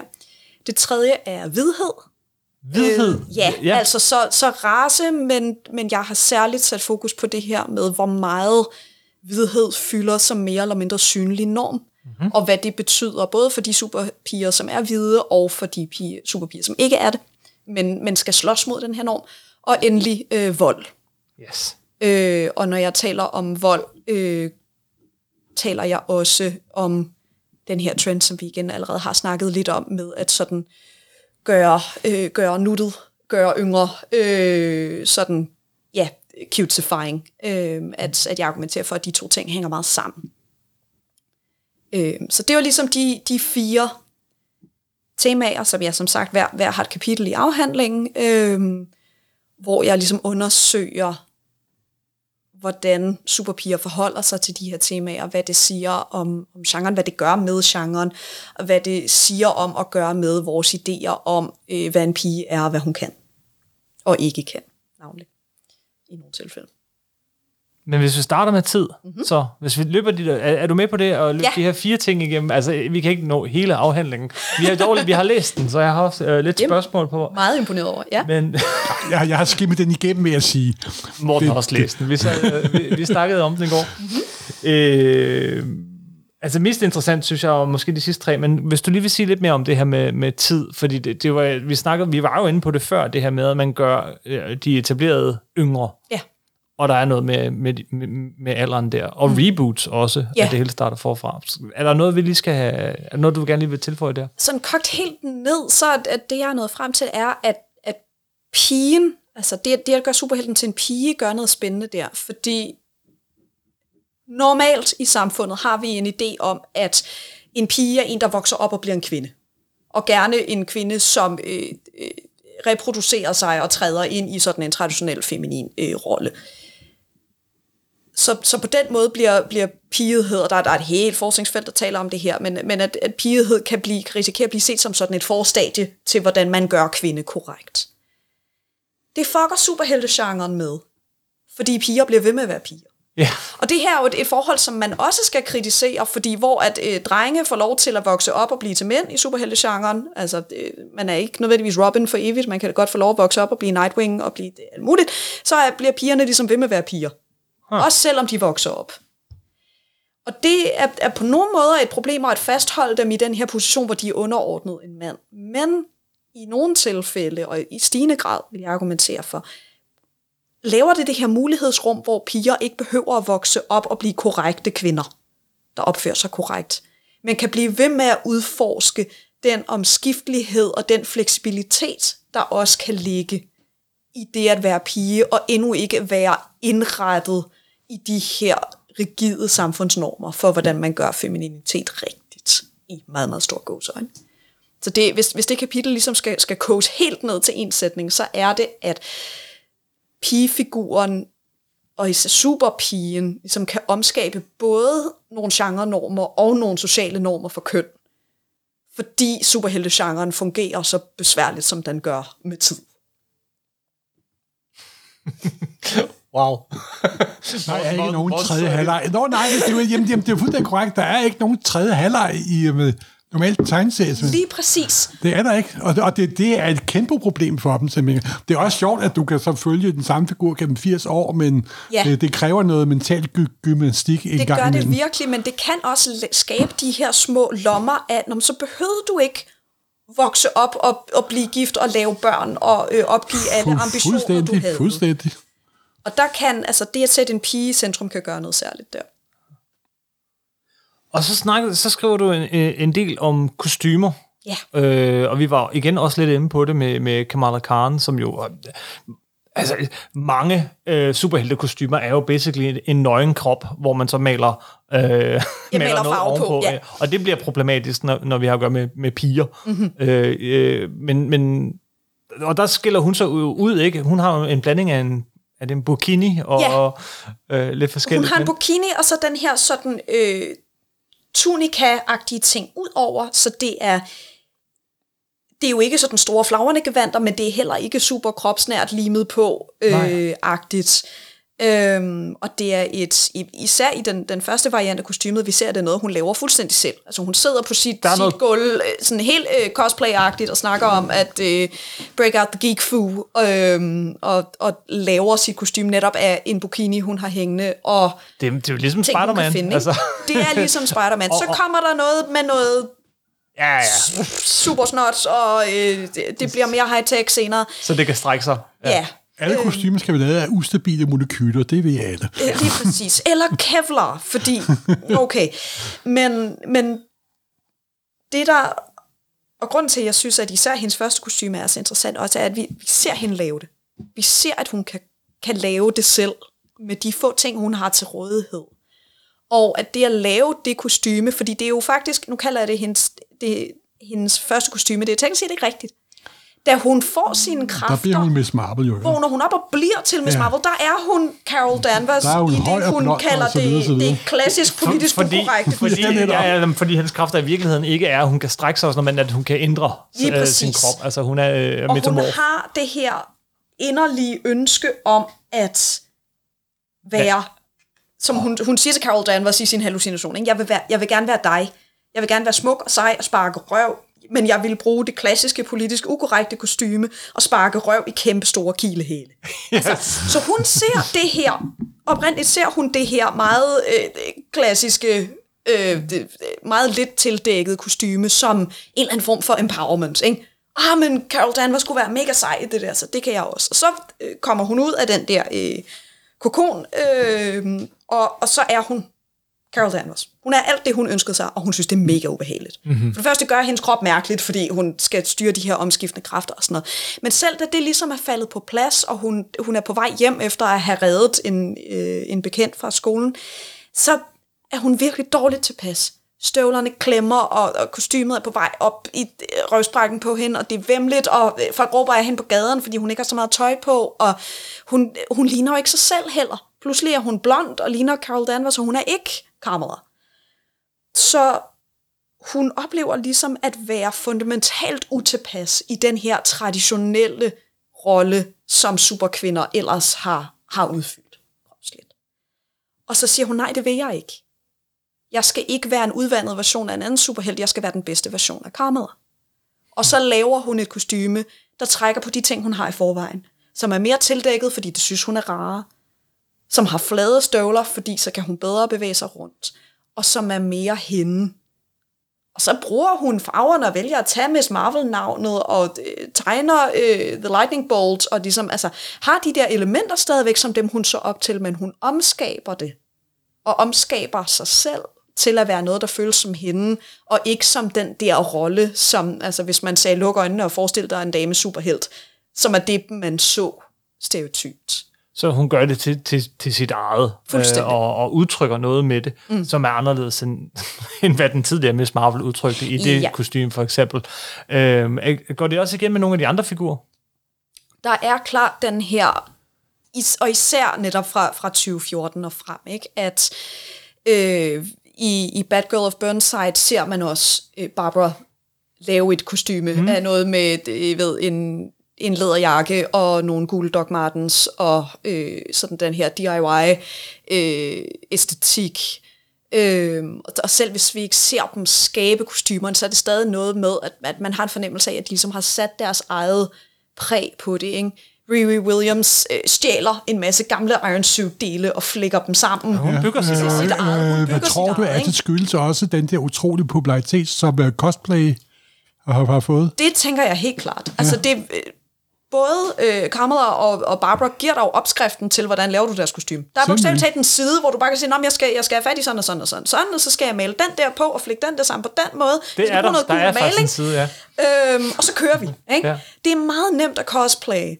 Der er, Riri er mere besværlig, fordi øh, altså, øh, man skal ud i, i, i nogle lidt større øh, øvelser der, men der er dog alligevel sådan en, der er så den der ånd, at du ved, hun skabte sit eget kostume. Øhm, så jeg ser det ligesom gå igen, de her kostymer, som sådan trækker på tøj til, så langsomt til, at øh, da øh, America udkommer i 2017, altså America Chavez, hun har ikke noget kostume som sådan. Hun har ligesom bare en garderobe af øh, streetwear i Stars and Stripes tema.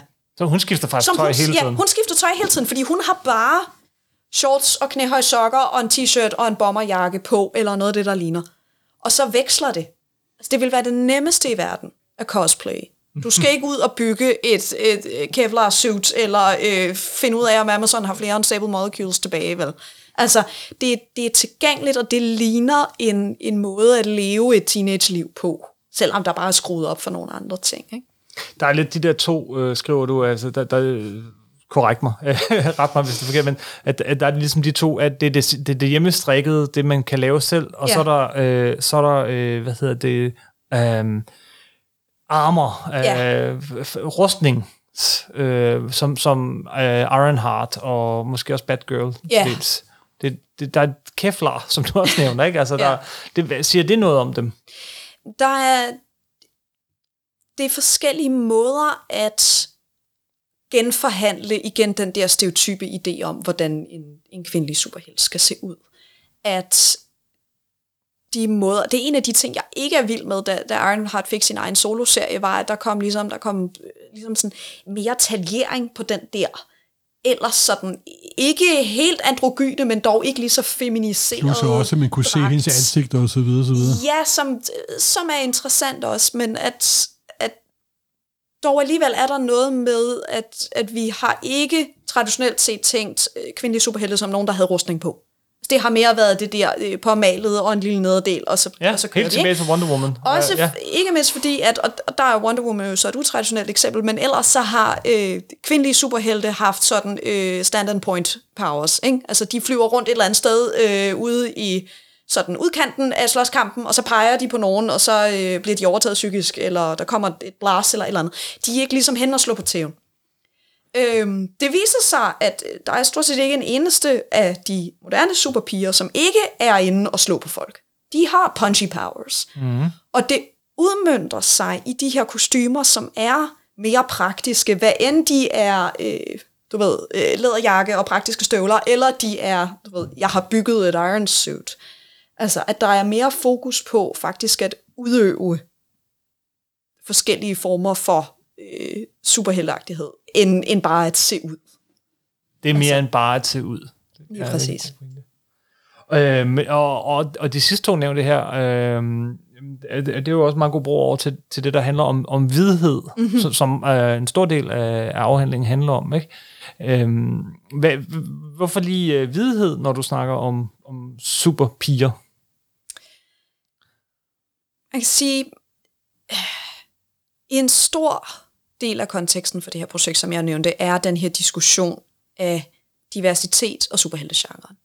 Øh, I hvor høj grad skal øh, superheltegenren afspejle øh, de samfund, de deltager i, de, den læserskare, de har, som, som har fået mere og mere taletid kvæg sociale medier og sådan noget. Øh, hvem, skal, hvem skal hyres? Øh, hvem skal være på siderne? Hvad er det for nogle helte, vi skal have? Øh, og selvom jeg jo behandler superpiger som til et vist punkt en figur, der, der findes i forskellige varianter, så er det jo netop forskellige varianter. Øh, og en af de forskelsskabende kategorier, der er, er race. Øh, og det jeg kan se er, at selvom der er flere og flere superpiger, som ikke er hvide, så skal de hele tiden forholde sig til, at altså, normen for genren er hvidhed. Mm-hmm. Og har været det i årtier og er jo også opstået ud af det amerikanske samfund, som er white supremacist. Så, så de to ting ligger ligesom så meget som en grundvold for genren. Ikke? Altså, det, hvis man skal se virkelig kritisk på det, så er øh, superheltegenren en genre, der handler om øh, hvide mænd, der øh, slår på dem, der har det sværere end dem selv i samfundet. Du havde, du havde en pointe, som jeg, jeg faldt over, som jeg synes var, var rigtig sjov med, at, at øh, næsten alle de her serier, næsten stort set alle, handler om, om, om hvide mænd eller kvinder, Mhm. mm-hmm. øh, super, super, øh, superhelte, øh, de er hvide, men de handler ikke om, at de er hvide. Nej. Men alle de her nyere serier, øh, som handler om, om helte, der ikke er hvide, handler om, at de ikke er hvide. Lige præcis. Så handler det om den, øh, racisme, de oplever, eller øh, hvordan de er anderledes. Øh, og der kan, der kan jo være en styrke i det. Der kan jo være en styrke i at fortælle den der nuancerede fortælling op, du ved. Altså, det, jeg set det senest i, øh, I talte om det i jeres afsnit om, om Falcon and the Winter Soldier, ikke? Altså, de jo netop taler om, at du kan ikke bare som sort mand tage Captain America-kostymet på, og så bing, så var du Captain America, og ingen havde et problem, vel? It's not gonna happen. Og derfor skal man bruge en nuanceret historie om det. Men, men netop, der er jo ingen af de hvide superhelte, som har haft sådan nogle, kan jeg vide, hvad det betyder, jeg er hvid-agtige historier. Øhm, så på den måde bliver det en, en norm, vi ikke tænker over, og man ser det her med, at når, når forskere, ikke alle, men, men, men over en bred kamp, når de har snakket om race i superheltegenren, så snakker de om superhelte, som er sorte, superhelte, som er øh, latinx, øh, superhelte, som er øh, øh, asiatisk afstamning superhelte, som er en del af, af de oprindelige folk i USA. Altså, det handler aldrig om de hvide superhelte, fordi race, det er noget, de andre er. ja. Og det er en del af den måde, hvidhed bliver en, en norm i vores samfund på, er, at det er noget, vi så ikke bemærker. At vi går bare gennem verden, der passer til os, uden at opleve modstand. Så det, man som, som forsker kan gøre, og det, som jeg har gjort, er at lægge den modstand ind og sige, nu vender jeg lige blikket indad mod mig selv og den hvide kultur, jeg ligesom tager del i, og, og kigger på de her tegneserier og siger, hvordan, hvordan fungerer hvidhed egentlig? Fordi det gør det, og det jeg ligesom læser mig frem til, er, at hvidhed kommer til at hænge sammen med mobilitet, altså det at kunne bevæge sig frit. Og at de karakterer, som ikke er hvide, skal kompensere på en eller anden måde, for at opnå den samme mobilitet, øh, som, som deres øh, hvide kolleger, om jeg så må sige, ligesom bare har adgang til helt umiddelbart. Øhm, og netop, at det bliver, det bliver et som et problem i deres serier, hvor at, at det sjældnere gør det øh, hvide serier. Der forsøger jeg så at lave nogle modlæsninger. Øhm, blandt andet ved at kigge på, hvad der skete, da, da man rebootede Batgirl-serien. Øh, Gail Simone ligesom sagde, der har aldrig været nogen andre, end Barbara Gordon, der var Batgirl. Og man kan sige, det ved vi det, ude i verden. Vi læser og ved godt, at de tegneserier findes. Vi, I hvert fald, vi kan grave dem frem. De findes jo stadig. Det er jo ikke sådan, at et, et retcon øh, har det, og så, og så brænder vi alt det gamle. Men det, at man ligesom gik ind og sagde, nej, nej, der har altid kun været Barbara Gordon. Der har ikke været øh, asiatisk-amerikanske Cassandra Cain. Der har ikke været Stephanie Brown, som, som godt nok er hvid, men er øh, arbejderklasse, og derfor skal arbejde ekstra hårdt for at få lov til at opfører sig på samme måde, øh, som Barbara Gordon gør. Der har altid kun været white girl Barbara Gordon. Det, det lyder som om, at der i gode intentioner, øh, med gode intentioner, røg en del babyer ud med det bare med badevand der, der de, de, de puttede bad girl. Så absolut. Så absolut. Igen tror jeg jo ikke, at der er nogen, der har siddet og holdt et hemmeligt møde, hvor de har sagt, whiteness must reign, There can only be Barbara. Ja, det er jo meget typisk for næsten hele 52 vi bootet af. Det var meget ugennemtænkt. Mm-hmm. Det må man da Der er i hvert fald nogle, nogle konsekvenser af at sige, hvem tæller og hvem tæller ikke. Altså vi ser det jo igen med, at øh, frygten, da, da Kamala Khan blev lanceret, var jo, det, det har man det med at glemme nu, hvor at, at serien er blevet så rasende populær, men i det første års tid sagde folk, de kommer til at, at trække den igen efter et år. It oh. never lasts. Mm-hmm. Fordi det var erfaringen indtil da. Det kunne godt være, så fik man lov til at have et, to, tre, fire år, hvor Sam Wilson var Captain America, eller, eller hvad har du, men det var aldrig permanent. Det var aldrig, det her er nu Miss Marvel. Mm-hmm.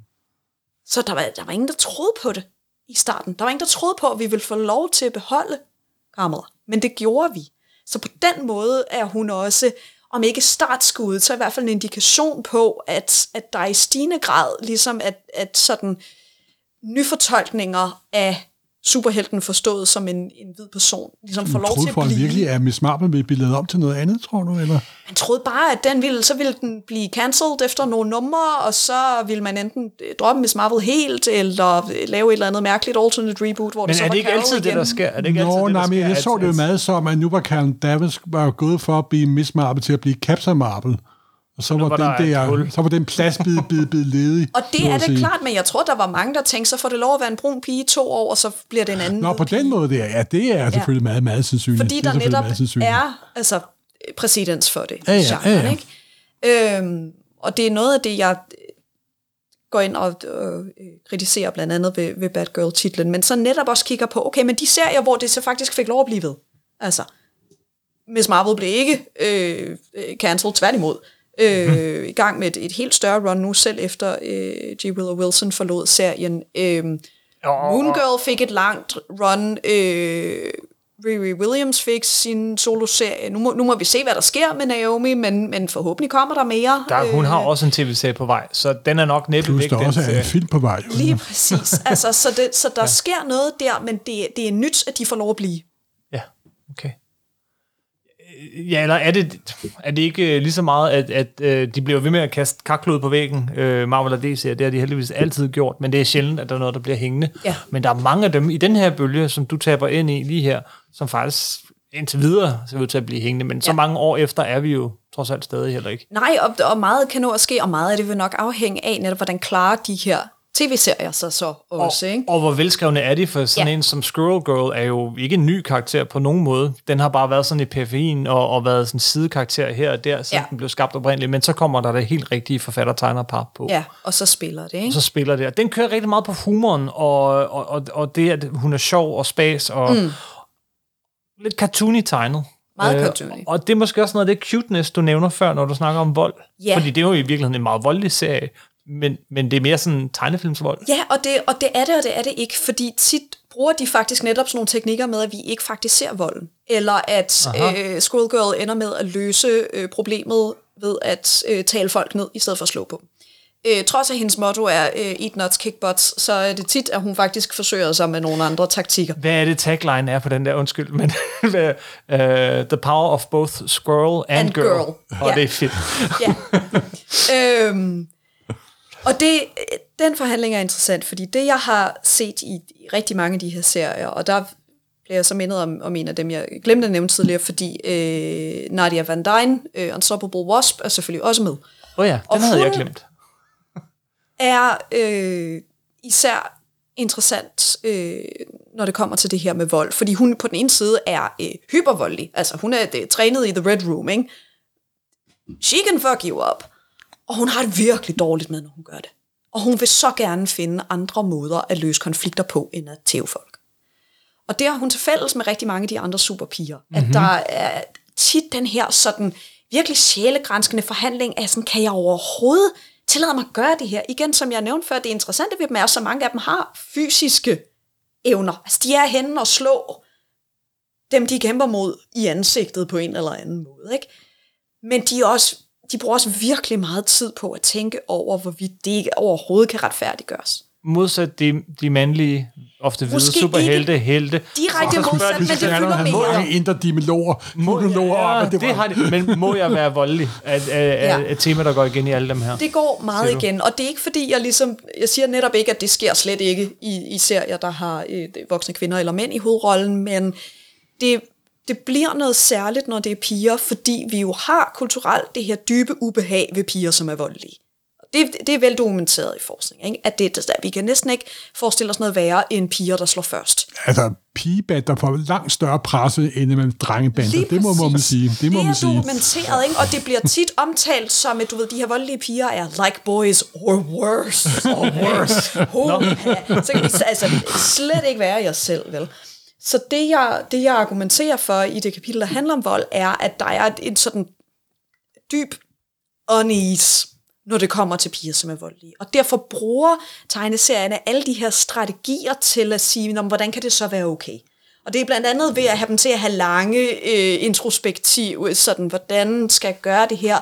Det er ved at få dem til at løse konflikter på andre måder. Altså, Squirrel Girl, da, da Galactus kommer, tager op og siger, Nå, men det er bare, vi har fundet en planet, hvor der ikke bor nogen. Til gengæld er den fyldt med nødder, som har masser af kalorier, så hvis du nu æder den, så holder du op med at være sulten, og så æder du ikke jorden, kapish? Og de, den er han med på, og så ender det lykkeligt, og de tager en selfie på munden og sådan noget. Det er kæmpe hyggeligt. Så det, det er en af strategierne. Den anden af strategierne er det her med nuttighed. At det netop bliver gjort cartoony, at, at pigerne bliver gjort yngre og virker mere ufarlige. Øhm, og at, at det simpelthen bliver en måde at sige, så er det okay, at de faktisk er temmelig voldelige på nogle. Øh, hvidhed spiller også ind i det her. Øh, de hvide piger får lov til at være ubekymrede voldelige på andre måder, øh, end de ikke hvide piger gør. Øh, fordi de ting jo altså spiller sammen og ikke, og ikke øh, umiddelbart kan, kan filtres ud fra hinanden. Men at, at den her sådan gøre en, gøre en mere nuttet, gøre en lettere, gøre en mere kulørt og mindre sådan øh, seriøs på den der grimdark måde. Både at et rum, der sætter pigerne fri til at være lidt ubekymrede og få lov til at, at have det sjovt at udfolde sig, men det er også en, en legitimerende strategi, ikke? altså en måde at ligesom sige, så bliver det mere spiseligt på en eller anden måde. Ikke? Og nu du siger øh, øh, pigesuperhelte, så kan jeg ikke lade være at tænke på med Hit Girl. Hvad er det for en figur i, i dine øjne?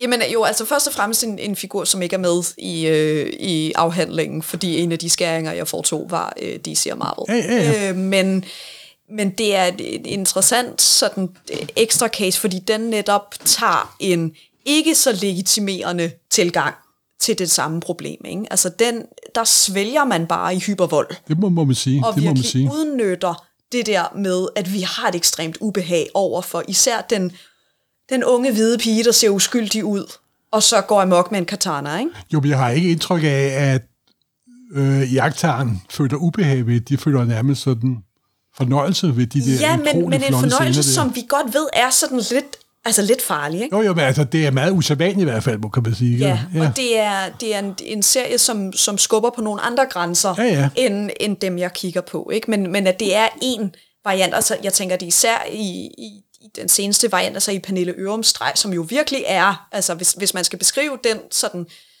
cutifying, jeg ser det må man øh, sige. Det må fra, man sige. fra sådan 20, 15, 16 stykker og frem, så er det jo bare sådan, som hvis alting var tegnet af Pernille Ørum øh, som jo virkelig er dygtig til at ramme den der sådan Disney-nuttede øh, stil. Ikke? Men øh, det går igen i alle de serier, du siger her. Altså, ja, og der, der er jo den sjove ting, du, du, du skriver i, i, i afhandlingen, at, at, at tegneserier kan analyseres, øh, igen ret mig, hvis jeg øh, fejltolker, men kan analyseres øh, på en lidt anden direkte måde, fordi alt er med vilje. Når ja.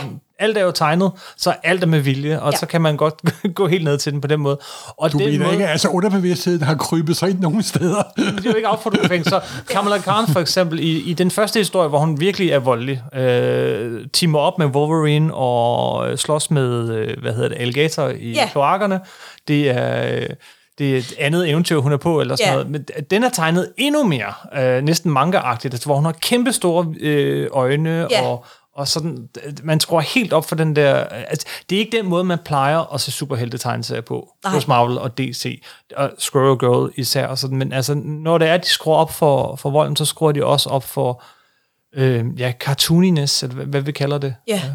Øh, ja, lige præcis, og især, især, altså virkelig sat på spidsen et eksempel, du nævner der, med, øh, med øh, Kamala og Logan og de meget store alligatorer. Øh, og, og hvor der også sker noget, noget andet interessant, at udover den der cartoony-stil, så har man jo så også, altså, at, at Kamala får sagt på et tidspunkt sådan, der må der være en anden løsning. Det kan, altså, jeg synes ikke, det er rart at slå det er rigtigt, på der er folk. Den der og så stiller Logan sig op og siger, it's the only way, it's gotta go somewhere. og hun siger, det er jeg ikke sikker på er rigtigt, og så slutter scenen. Altså, så siger han så, det, ja, han siger noget med, ja, you're young, you're learning. Så der er igen det der med, at hendes pigehed bliver brugt imod hende på en eller anden måde i den her scene, hvor vi ikke rigtig... Altså, vi kan både læse med ham og med hende. Og det er det, der er jo altså, så fedt ved, at, at det både er fortalt i, i billeder og i tekst, fordi da de har den her replikudveksling, er vi, vi er meget langt væk fra dem som læsere. De er bitte små, fylder ikke særlig meget øh, i det billede, de sidder i. Så vi har ikke sådan adgang til detaljeret ansigtsudtryk, eller ligesom se, om, om hun om hun køber det, han siger, om hun køber argumentet om, at ja, når jeg, når jeg, når jeg bliver voksen, så kommer jeg vel også til at tænke på den her måde, eller om hun tænker, nej, jeg tror altså ikke, det er rigtigt, jeg tror godt, vi kan løse problemer på andre måder, end at slå på ting, Wolverine, hallo. Øhm, så, så begge muligheder bliver ligesom lagt frem for Og læseren. så er der også det sjove faktum, eller jeg ved ikke, om de har tænkt på det, det har de jo nok, at Wolverine har jo også en fortid med Kitty Pride, ja. og de har også været et team gennem mange år, og hun var jo sådan set hun hed ikke noget med girl, men hun var jo X-Mans Jamen, han, han, girl. Han, jamen, han har virkelig været den der mentorfigur, både simpelthen, for, for hende og for Jubilee og andre. Han har ja, ja. den der historie. I det hele taget, så, nu der kommer så meget ind på, men, men mentor, mm. mentor er tit mænd i de her serier. Det er de nemlig tit, og meget af, af forhandlingen af, hvordan de her superpiger skal være piger, sker øh, med og især imod voksne mænd. Øh, det er jo selvfølgelig meget øh, oplagt i serier som Batgirl og Supergirl, hvor der ligesom er Batman der er og Superman, der ja, står og mener ja. ting om, hvad de her piger skal og ikke skal gøre. Øhm, men det kommer også med, med Riri Williams i forhold til Iron Man. Iron Man. De hedder alle sammen Man. ja, ja, og han har sådan et helt spiel, der er en, en fantastisk øh, scene, som faktisk det der hele afhandlingen åbner, er med den scene, hvor øh, Tony og Riri skal tale om, hvad hun skal kalde sig. Altså før Ironheart navnet er kommet på plads. Så er der Iron Girl, som Ja, ja, han mener noget med Iron Girl, og hun siger, nej, det, det- nej, jeg gider ikke have et kønnet navn, og så er han ude i sådan noget med, female, fe er, du ved, FE er tegnet for jern, og hun bare kigger på ham på sådan en måde, som kun teenagepiger kan kigge på. Det er et helt, altså, hun, hun siger ingenting i den halvdel sekvens, hun kigger bare på ham med sådan en, nu er du en helt særlig slags idiot. og ender så med Ironheart, som, som sådan set ikke er kønnet. Ikke? Øh, men at, at der netop er så meget af hendes identitetsarbejde foregår i forhold til ham, og det, det går nemlig igen, og det er noget, jeg, jeg skriver især om det i, i kapitlet om tid, ikke? fordi det ligesom det hænger sammen med pigens status som datter af nogen, og, hvad end det så er biologisk eller ofte i overført betydning, ikke? men at, at den her idé om, at de ikke, eller i hvert fald har svært ved at sige sig fri af den store hvide mand, der står og fortæller dem, hvordan de skal gøre det rigtigt. Ja, eller bare stor mand. Øh, Miss Marvel, der øh, igen, som vi bliver ved med at vende tilbage til, har jo både sin, sin far og mor, mm. men sin far, sin bror, sin imam og sin kæreste til dels. Ja, der, der er masser af mænd omkring hende. Det, der er interessant ved Miss Marvel, er, at, at selvom de indtager de her roller, så er det med virkelig meget nuance. En af de Ja. få ting, jeg, jeg virkelig øh, har øh, problemer med, med øh, den her ellers virkelig fremragende danske øh, udgivelse af Miss Marvel, er, at, og jeg skal lige prøve at finde det, Du at de får med, beskrevet, at hun er øh, teenagepigen i en streng familie. Er simpelthen ikke Står på, der- det er rigtigt. står der det er en det? kærlig Ja, familie. Det er en vanvittigt Der er der den der kærlig familie. scene med, med faren der, hvor Ja. han fortæller, hvad hendes navn betyder og så videre. Den er så rørende Det er en- og så skøn. en Og jo, den slutter med, at han siger, øvrigt har du stuerrest, og du skal tale med imamen, men det er fordi, hun har været ude hele natten, uden at de vidste, hvor hun var, og hun er 16 år gammel. Usædvanlig kærlig far, vil jeg da sige. Ja, og det er en af de ting, der er så vidunderligt ved den serie, er, at det er et nuanceret og menneskeligt portræt af to muslimske forældre, som er øh, immigranter, som er rejst fra deres hjemland til USA for at, at forsøge at, at gøre noget godt for deres familie, starte et nyt liv, øhm, og skal forsøge at finde ud af, hvordan har man øh, teenagebørn i USA, samtidig med, at man har nogle andre kulturelle værdier. Det er et meget nuanceret billede. De er ikke strenge overhovedet. De forsøger bare at sætte nogenlunde rimelige grænser for, hvad deres 16-årige datter må og ikke må. Og jo, så er der nogle, nogle ting med, at hun ikke øh, altså helst skal opføre sig lidt sådan øh, kønsadskilt og sådan noget. Men det er jo altså ikke sådan ganske ualmindeligt, især ikke i, i amerikansk kontekst, vel? Mm. Så, så, så der er, er Miss Marvel igen interessant, fordi den, der er jo også, altså man kan sige, det tætteste hun har på en superheltementor er Carol Danvers, som er en kvinde. Så der er, det gør noget andet ved deres dynamik. Der er en anden sådan mere umiddelbar, sådan, det er et mere umiddelbart forbillede. Og jo, så har de et stort opgør omkring Civil War 2, men, men at der ikke er den samme sådan, øh, altså, Kamala skal ikke bryde med Carol for at blive superhelt i udgangspunktet. Hvor at det er ret meget øh, noget af det, der skal ske for Barbara Gordon øh, i Gail Simones version. Ikke? Altså, at hun skal bryde med, hun skal afvise Dick Grayson og sige, jeg vil ikke tale med dig, jeg vil ikke tale med Batman, jeg skal gøre det her selv. Og først der kan hun have en oplevelse af, at hun faktisk kan stå på egne ben. Bogstaveligt og i overført betydning. Der er ikke meget subtilitet i det run. Øhm, så der, der gør Miss Marvel nogle interessante ting med den der idé om, at, at for at vokse op, skal man gøre oprør mod øh, autoriteten, som tit er en mand. Hvis vi skal... Eller Morten? Jeg vil tænke lige på en lille enkelt ting med Miss Marvel, i hvert fald i starten, der har hun jo inhuman i virkeligheden. Ja, Hvad er det for et aspekt, tror du, de har puttet ind der? Eller er det bare for at få en forklaring på, på, på, på, på hendes kræfter? altså jeg tror noget af det bare er en forklaring. Ja. Ja. Man ser det jo, altså Moon Girl er jo også øh, øh, Inhuman, Ja. ja. og øh, det er ligesom at det, der, der kickstarter hele hendes narrativ også. Og det virker som om, at det bare til et vist punkt bogstaveligt talt var in the air hos Ja, ja. Marvel på det Ja, ja. tidspunkt. Den, nu siger du Moon Girl. Moon Girl and Devil Dinosaur, som jo er en serie, der går helt altså, Det er langt gammel. Jack, Jack Kirby-serie. En Ja. fantastisk... Der var det Moonboy og Devil Dinosaur. Det var det. Øh, Den er fantastisk tegnet, men, men, men det er lang tid siden. øhm, den er jo, den er jo den, den er jo nærmest kendetegnet ved sin vold, og det er en 9-årig pige. Er der noget der, når nu vi lige øh, rundet vold og, og Mhm. mm-hmm. cuteness? Der, er, der bliver det nemlig rigtig kompliceret. Fordi jo, det det der er ved, ved Moon Girl, uh, Lena Lafayette, som er, øh, ja hun er ni, da serien starter, og er, øh, er sort, altså afrikansk Og det mest intelligente væsen i hele Marvel-universet. Ja, canonically. øhm, det hun kan, er at bytte krop eller hjerne, afhængig af hvordan man ser det, med Devil Dinosaur. Ja. Øh, så så meget for hendes øh, hyperintelligens. Øh, pludselig er hun fanget i en stor rød T-Rex-krop, der ikke rigtig gør, hvad hun vil, og hendes egen krop render rundt og opfører sig som en dinosaur. det er spændende, fordi det virkelig leger med den her idé om sådan øh, slippe al kontrol.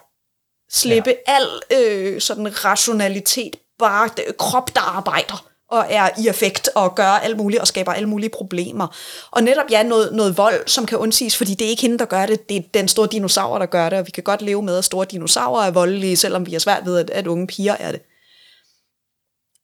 Bagsiden af den er, at ideen om den sorte pigekrop som ude af kontrol og dyrisk, mm-hmm. er ikke ny.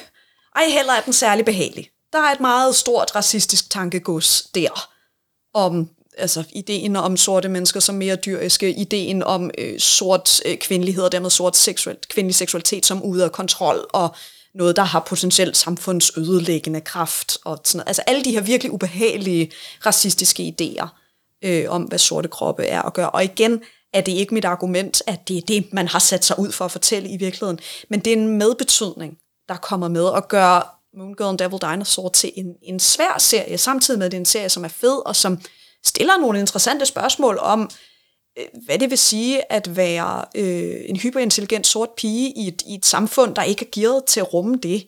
Og hvad det vil sige at være, øh, altså fordi Lunella ligesom Kamala går igennem den her sådan inhuman transformation, som på en eller anden måde bliver sådan en pubertetsmetafor, og deres kroppe pludselig er mærkelige og ude af kontrol. Øh, Lunellas følger endda månecyklus øh, og sådan noget, ikke? Altså, at, at det, det siger nogle interessante ting om en, en oplevelse af at have en sådan, i hvert fald sidstkønnet pigekrop, ikke? Altså, en, øh, der opfører sig på en bestemt biologisk måde, og for Lunellas tilfælde, hvad det betyder, når man også er sort, men at den stadig har det her, sådan, den her sammenkædning af den sorte pige og det monstrøse, som er svær, og som de forfattere og de tegnere, der er på serien, virkelig skal, skal være opmærksom på for at fortælle historier, som ikke bare falder ned i sådan et øh, stereotypt hul, hvor der ikke bliver sagt noget interessant. Øh, og nogle gange løfter den sig virkelig, den serie, øh, og går til de der problemer, og andre gange bliver det, bliver det mindre heldigt. Jeg tror, vi skal til at øh, binde sløjf på det hele, øh, men, men øh, det bliver svært. Er der, er, er der nogle konklusioner, du kan drage? Er der noget, øh, hvad er vigtigst? Hvad, er det, det, hvad, hvad skal vi tage med os herfra? Hvad skal vi især huske? Og er der noget, vi har glemt at, at komme omkring? Der er garanteret noget, vi har glemt, men ja, sådan det, tror det jeg der. altid, det vil være. Øhm, men noget, du brænder ind med? Jeg tror måske bliver det i høj grad gentagelser af, af pointer, jeg allerede er kommet med, men at altså, Miss Marvel, skrevet af G. Willow Wilson, tegnet af Adrian Alfona, redigeret af Sana Amanat, er den vigtigste superhelte-tegneserie fra de seneste 10 år. Og i øvrigt, lige netop nu, ude på dansk, som vi sidder og optager det, det her. og så er der jo også en, en øh, tv-serie på vej.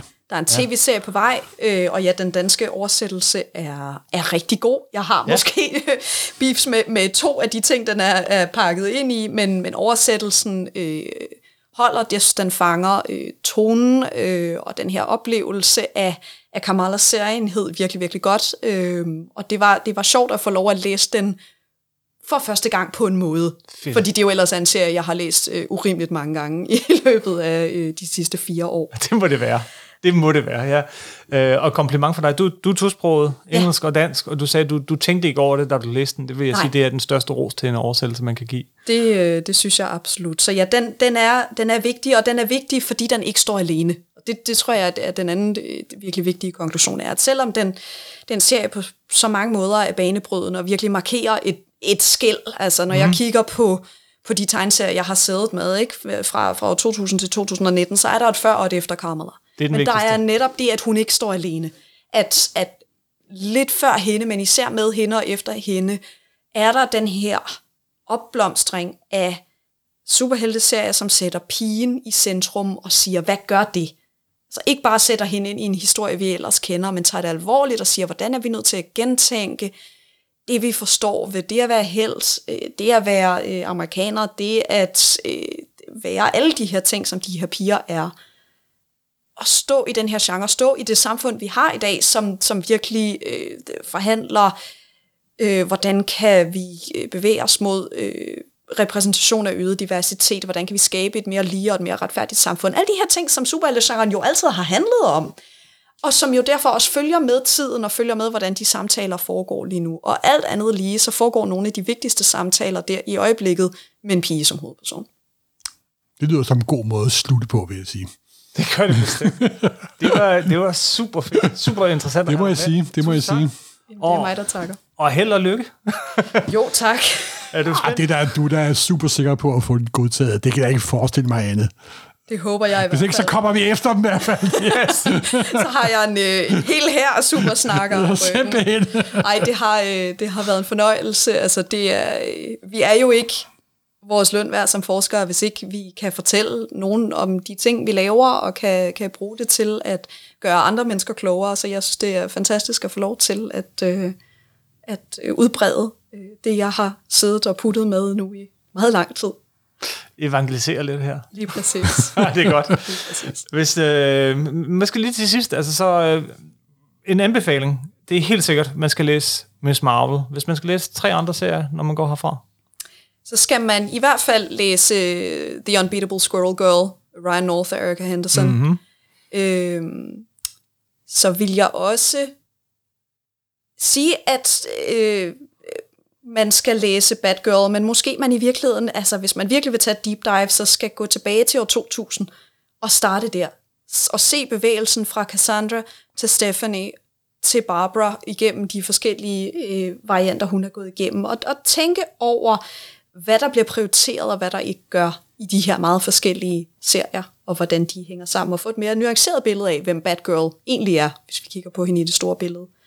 Brian Michael Bendis har jo skrevet nogle, øh, nogle populære figurer, men det er ikke, du, du, du skynder dig ikke at sige Ironheart og, øh, og, og hvad hedder den seneste Naomi. serie? Naomi. Naomi. Øhm, jeg er spændt på at se, hvor Naomi går hen. Der, der er jo ikke meget i den, den første, jeg tror endda han kaldte det season one, ikke? vi er virkelig ready for television.